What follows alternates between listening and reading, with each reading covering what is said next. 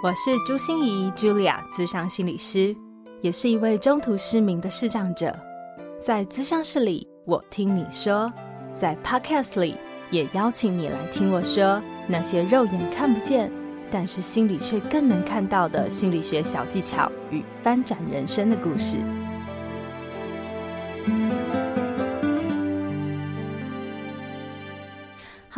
亲爱的朋友，你好吗？我是朱心怡，Julia，咨商心理师，欢迎收听朱心怡说心里话。二月十四号即将到来，就是我们的西洋情人节夜，在这个地方先祝大家情人节快乐。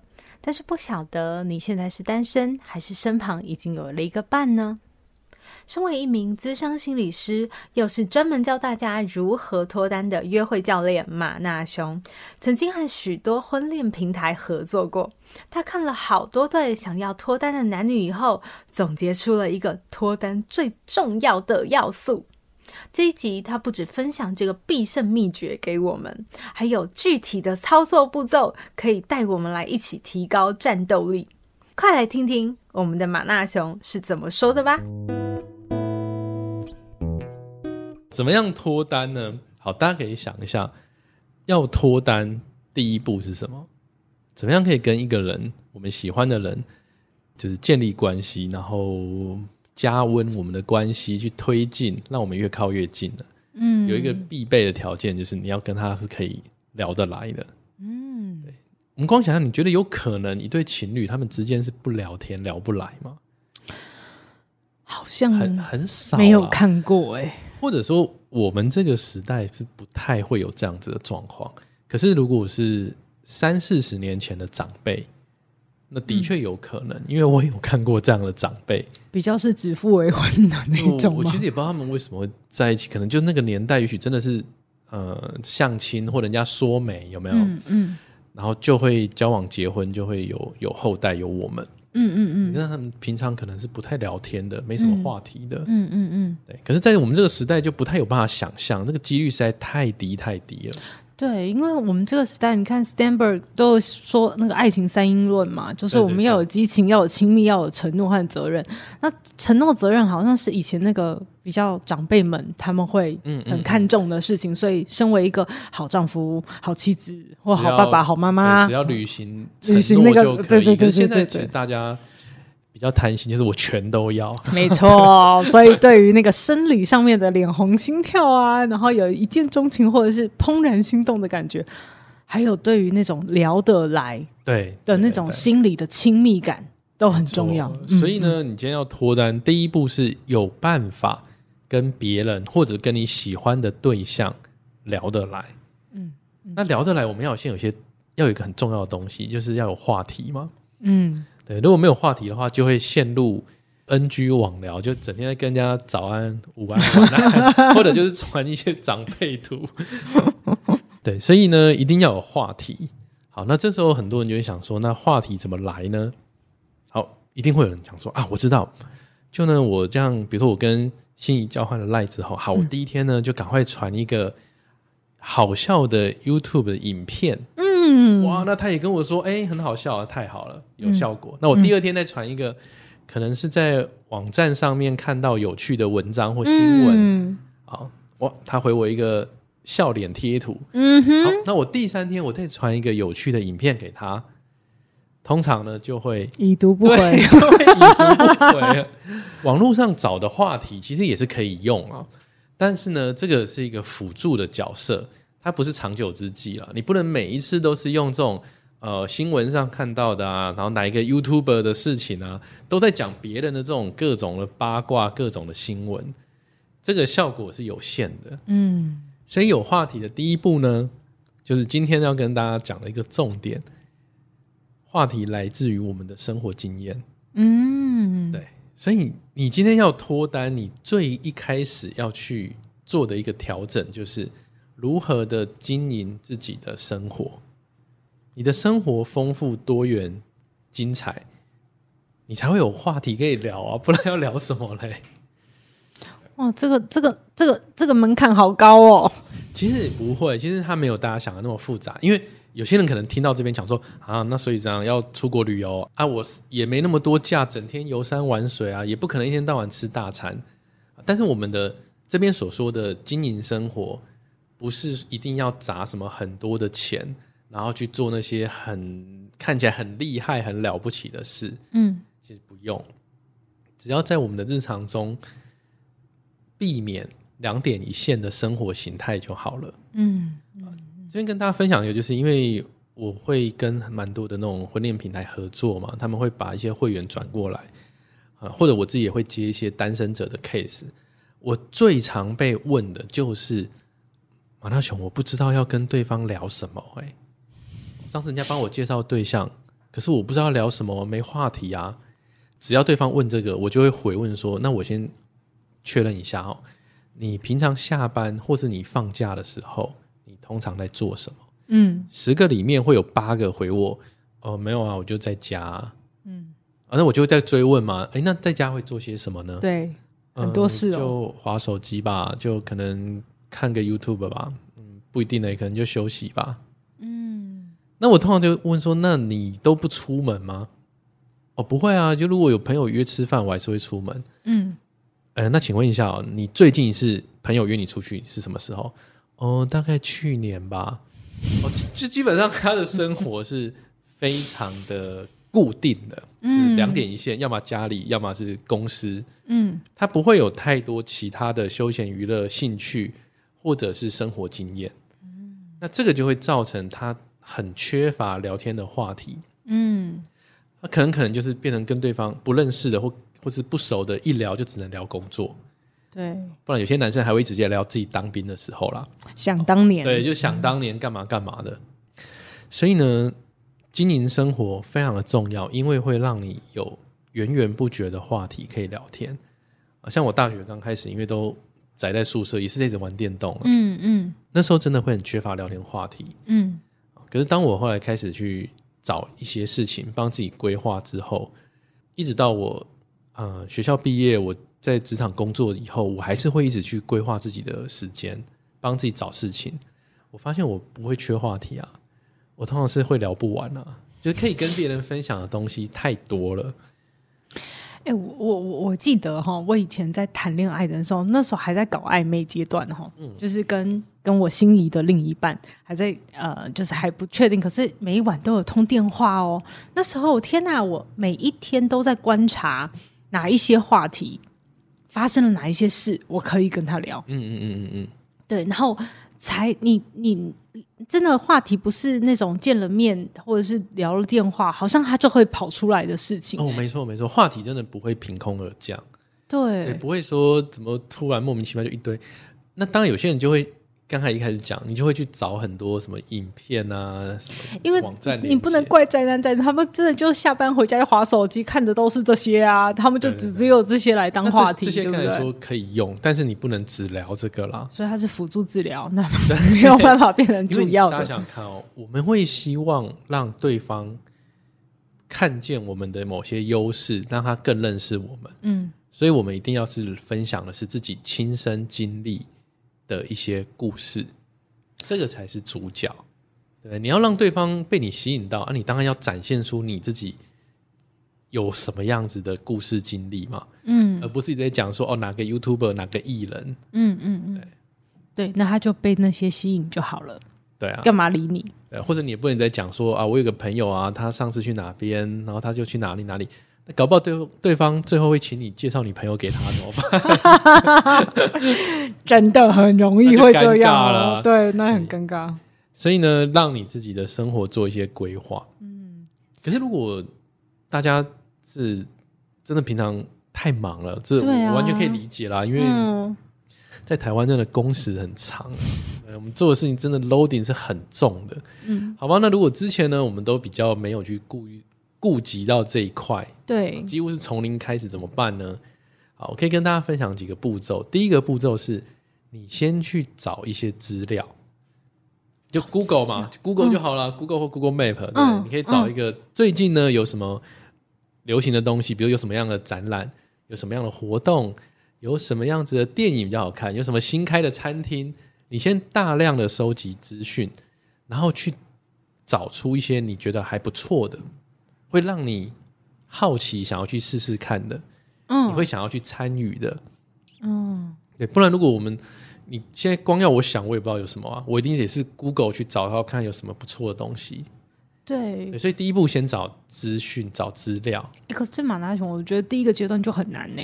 怎么说呢？不是说收集这些资讯很容很难哦，而是说我常常遇到的人都是没兴趣。嗯，就是我收集来了一堆，可是没兴趣。哦，这个问题太棒了。嗯，刚才我们不是说话题不会凭空而降吗？对，兴趣也不会凭空而降，就像男女朋友也不会凭空而降一样。嗯，兴趣这东西是要怎么样子，怎么样子拥有呢？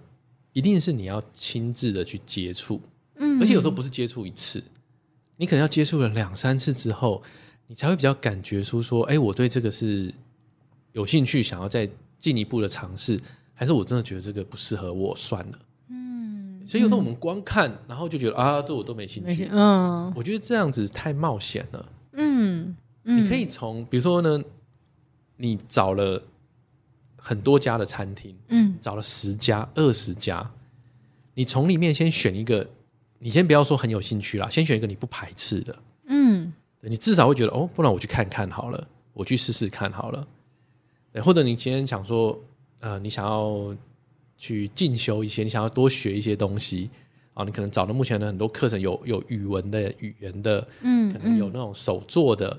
可能有是那种什么行销方面的，对，或者可能是乐器的。你找了一堆一样，你先找一个两个是你不会那么排斥的，嗯，然后你实际去接触看看，那你再去看评，然后你再去评估一下，哎，好像还 OK，那你就再去第二次、第三次，嗯，那你随时都可以去评估你要不要 drop 掉。对，而不是说我什么都还没做啊，这可能没兴趣啊，算了算了，那每一个都算了，你不永远不会出门啊。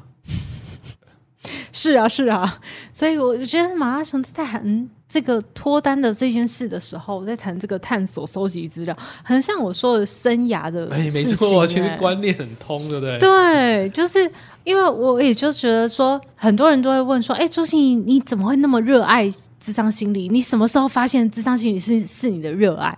嗯，问这个问题好像就是那个热爱从天而降，你知道吗？就是我都有一天被雷打到，睡起来就知道。对对对，我就说不是这个问题，而是因为你知道你不排斥他，你想尝试看看他，可是你投入越来越多，我就常常说的是那个一和零的关系。就与其谈兴趣和能力，不如谈天赋和努力。就是我觉得天赋很像是那个一，就是你你有很多个一，只是你要对哪一个一。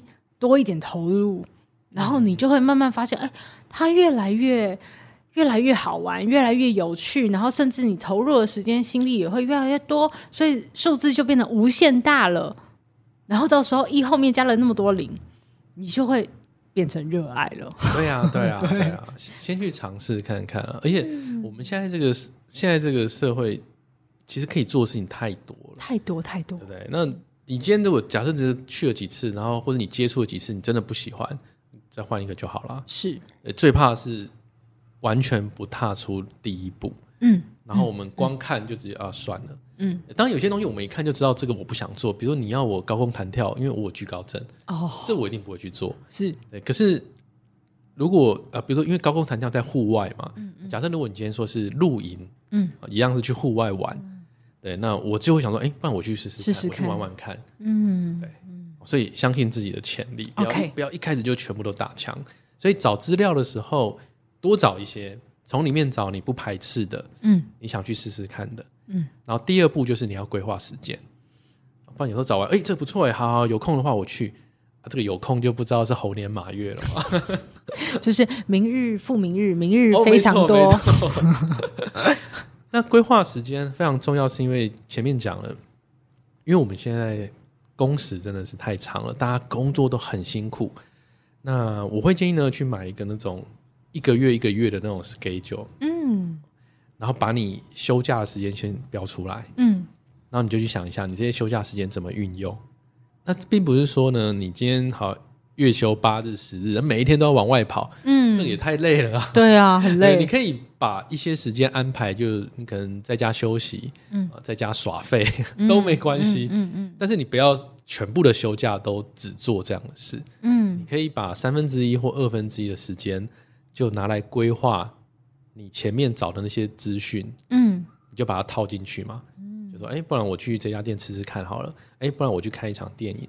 哎不然我去学一个什么东西，嗯嗯嗯，那不要让他一下就占用掉你所有的时间，嗯，因为这样子你真的会累啦，嗯，还是要让自己休息的，嗯，这是第二步。那如果像第，因为我觉得第二步就规划时间要做，我其实也想做好多事，或者是说我看了那些搜集来的兴趣，我就会发现哇，每一件事我都好好奇哦，好想去哦，可是我就是觉得，嗯，我时间很不够用嘛，所以。我和我先生在交往的时候，就常常有第二步的困难，就是说那时候我还在呃刚开始智商心理师的工作，然后我先生就常常打电话，晚上啊打电话给我的时候，对，第一句会问说：“哎、欸，你在干嘛？”然后我就说：“我在打电脑。”有逐字稿吗？对 对对，然后第第二天还是我在打电脑，第三天还是我在打电脑，然后他就说：“你除了打电脑，没有没有做别的事哦。”然后我就说：“我现在在创业初期。” 对，可是我就是觉得，的确在那个时候就感觉自己的时间规划，如果说感情经营那时候要变成你的重心，或者是脱单这件事变成重心，你好像真的必须痛定思痛，让你的时间可以拨出来做这件事。嗯，没错，但我觉得这是一个比例的问题啦。就我们现在可以看，我们生活的重心会用在哪边？可能是工作啊，可能创业。可是呢，大家要注意的是，不要。只有做一件事，嗯，你可以把大部分的主力是放在工作或创业，嗯，或是也许你现在在学习吧，可能在念书，但是呢，你要拨一小部分的时间是拿来做其他的事情，就是让你的生活不要只有一个面向，嗯，对，包括像我刚才说的，找一些休闲娱乐，找一些生活中的兴趣，也不要只有单一的，嗯，比如说很多人说，哎，我的兴趣就是。玩手机游戏啊，没错，那是一个兴趣，那是 OK 的。可是，如果当你的生活就完全都只有在玩手机游戏，那你跟别人聊的话题一定会受限嘛？对对，所以是让我们的生活是比较多元一点的，所以不是互斥的，对不对？对，不是你也想这个也想那个的问题，是可以并存的。比如说呢，我有工作，可是我也有休闲娱乐。嗯，我的休闲娱乐有。室内的也有户外的，嗯，有动态的也有静态的，嗯嗯嗯，对，嗯，OK，这样子就会比较好开始跨出第二步了，嗯嗯，对，那第三步会是什么呢？第三步当然就是你实际要去经历了嘛，因为刚才说你亲身经历的事情，它会是一个好的聊天素材，嗯，but 这边有个陷阱，嗯嗯，很多人实际去经历，但是回去之后发现好像也没什么乏善可陈，对。有呃，我举举个最简单的例子，比如说你今天去一家新开的餐厅啊，去吃饭啊，回去呢想说，哎，上次如果刚好有个朋友问说，哎，你不是去一家什么新开的店吗？好像很厉害呀，觉得好不好吃？通常我们的回答就会是，嗯，还不错啊，还蛮好吃的啊。嗯，那我们也讲不出个所以然，到底是为什么好吃？嗯，或者呢，如果对方问说，哎，听说他们的装潢蛮有特色的，哦，对啊，好像是吧。没留意到，对对对，就 你都完全是没有办法讲太多。为什么？因为有一个在阻挠我们，就是手机。哦，对，太可怕了！这手机真的太可怕了，就是眼球会离不开。我们吃饭的时候，可能除了点餐付钱之外，时间全部都在划手机，边划边吃。那你当然就很难有丰富的素材去分享。嗯，像我真的前几年蛮喜欢。那个去山上露营的，山上或海边露营，我真的有看过不少人哦。他帐篷什么都弄好之后，可能也才下午大概两三点，他就可以坐着滑手机，一路滑到傍晚，准备晚餐。嗯，然后我就觉得，为为什么要来山上滑手机，滑三四个小时？因为讯号也不好啊。那这个其实是很可惜啦。嗯。所以要怎么让自己在那个环境里面真的融入其中，对不对？好好的享受，好好的感受。手机这东西根本就是一个小恶魔啦。说真的，你只要让它出现在你看得到的地方，它就会一直叫你去用它，很可怕。因为我自己也是有时候真的会忍不住哦。嗯，所以呢，我建议大家，如果你今天真的帮自己安排了一些事情，哦你今天人已经到现场了，手机除了拍照之外，你赶快把它收起来，不要让自己一直看到它，不要让它出现在你身边，不然你就会忍不住拿起来划了。真的呀，就是比如说我们吃中饭的时候，就会习惯配个 YouTube 嘛，对啊，然后配个 Podcast。但我常常就在想说，到底是我们吃饭配 YouTube，还是 YouTube 看 YouTube 配饭？对啊，不不不，搞不清楚哪一个是主角。对对对。那这边呢，呃，大家可以记一个句子，就是提醒自己。嗯我今天人都已经出来，嗯，到外面了，嗯，嗯，我干嘛再去做一些在家就能做的事？嗯，在家我们可以在沙发上翘着脚划手机，对不对？嗯、玩手游超方便，看 YouTube 追剧都可以。嗯，那、我今天人都在外面了，我又做这些重复的事情，就比较没有意思了嘛。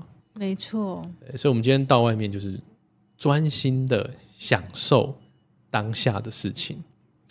所以今天听到真的是觉得有点惊悚哦，就是那个手机的危害，居然不只是会让我们分心啊，或者是让我们的那个专注力变低而已，它还会影响我们没办法靠近另外一个人，因为我我们会找不到话题。对啊，就话题就变得很乏 善可陈。对，我们没办法好好经验我们的经历，然后就提不出来给对方。对，所以大家可以先试试看，先从吃东西不要滑手机开始。对，然后还有一个大家听的可能会比较。会比较有动力，不要吃饭配 YouTube。是因为我前一阵子有上个节目，就在讲手机，然后那时候搭配是一个营养师，嗯，他有说到国外有些研究发现哦，你在吃东西的时候在看吃东西边看着节目看着影片啊，嗯，比较容易胖啊，你摄取的热量摄取的热量会变多啊，不知不觉，对对，就会吞下更多，对对对，会吃的比较快啊，干嘛的？所以，哎、欸，这感觉很有科学的可能呢。对，所以请大家先先可以努力的第一个就是，你吃饭的时候先不要一直滑。嗯，对。所以还有别的技巧可以教我们吗？最后一步就是，当你今天呢，不管你是室内的、户外的活动结束之后，你可以花一点时间把它摘要记录起来。嗯，欸，这就变成你聊天的话题。嗯，那我会做这个，实在是又是又又拉回前面，因为我们现在。现代人工作实在是太累太忙了，我们生活中要记得一些琐事其实很多。嗯，如果你没有去稍微记录一下你今天特地去做的这个休闲娱乐的话，很有可能它会随时间一久就慢慢淡忘了。嗯，你就没有办法去分享一些比较精彩的 detail 给对方。真的，你要跟他讲话的时候。就不知道讲什么了，对，然后就会很容易变成流水账，嗯，就变成说哦，我今天去哪边，哦，那边还蛮不错的啊，啊，蛮漂亮的，嗯，啊，没了，讲不出来，因为你已经忘得差不多了嘛。对，那时候的感动，那时候的经验，对，所以不如你就把它记下来。现在手机真的也很方便了，不要把它讲那么坏。除了拍照之外，对，你直接记在手机上也可以啊。是，现在手机很多那种记事的 app 嘛。嗯嗯嗯。那你说，如果用脸书，我们来打卡，我们来分享心得，然后上上面有个照片，这样会为我们的这个亲密关系加分一点吗？嗯，这个也是对脱单会有帮助的，哦、因为一来它其实有点就像是，有点就是在帮自己记录记录下来；二来呢，你可以让别人去看到你的生活的样貌。嗯。其实你就在展现出，哎，我的生活其实是有在规划、有在经营的。嗯嗯嗯嗯嗯。那讲那么多，为什么生活经营这么重要呢？因为大家可以想一下，如果你未来有个男朋友或女朋友，你们会在什么时候约会呢？不可能是你上班的时候约会，对不对？一定是下班跟放假。我们就是跟电子情人做情人啊。所以呢，既然你们约会的时候都是在不上班的时候，对，所以对方。其实会比较在乎的是你不上班在干嘛？哦，你的生活是怎么样在过日子的？嗯嗯嗯，对。如果呢，我们今天被对方贴上的标签是，哎，这个人好像蛮无聊的，这个人生活好像很无趣，哎，后面其实真的也比较。那我跟你约会的时候，铁定你就很难去勾起对方的想象或期待，觉得跟你在一起是有趣的事情。他只会觉得他天哪，跟他在讲还蛮无聊的。嗯，对。所以大家不要以为这个经营自己的生活只是为了找话题，或只是为了让别人知道你呃比较有趣。最重要是来让人家有一个想象空间，就是以后如果我跟你出去，会是一个什么样的生活？对啊，对啊。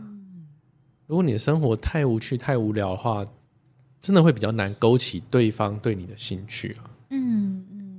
所以今天马拉松提供了我们非常具体而且操作性步骤，还被我一直问、一直问的 这个方法哦，就是我们要如何好好的经营我们的生活。让我们有更多的话题，让别人觉得我们更有趣，然后跟我们更靠近。嗯，好，没错。好，那最后要问一下马拉松，如果真的对你很好奇，而且今天讲东西实在是太方便、太实用了，我们应该要怎么去联络你呢？啊，从我的粉丝专业马大雄智商心理师就可以找到，上面有蛮多的资源可以参考。那我自己也有那种线上的订阅的课程。这些都是可以帮助大家在脱单上面是更有效率的。哇塞，线上订阅的课程多好啊！嗯，一个月推出一次吗？还是我一个月会有呃两篇的文章，嗯，然后也会有一个把学员们都加到一个赖的群组，大家会在里面交流讨论或者问我问题。哇，太棒了！你的线上平台是？我是在呃，Place Play。Place Play P R E S S，那我们也会把这个呃线上课程的网址连接放在我们的节目资讯栏里面。嗯、如果有这样的需要的朋友，相信马大熊一定可以带领大家成功有效率的脱单哦。没错，好啊，那我们就谢谢我们的马大熊，谢谢大家，拜拜拜拜。转个弯，生命无限宽。如果你喜欢我的节目，邀请你可以继续追踪，并且给我五星评价和留言互动。如果你也感受到我们团队的用心，可以使用自由赞助的功能，给予我们实质的鼓励哦。咨商需求、合作邀约，或想要了解更多心理学的知识与故事，节目说明栏中都有我更多完整的资讯哦。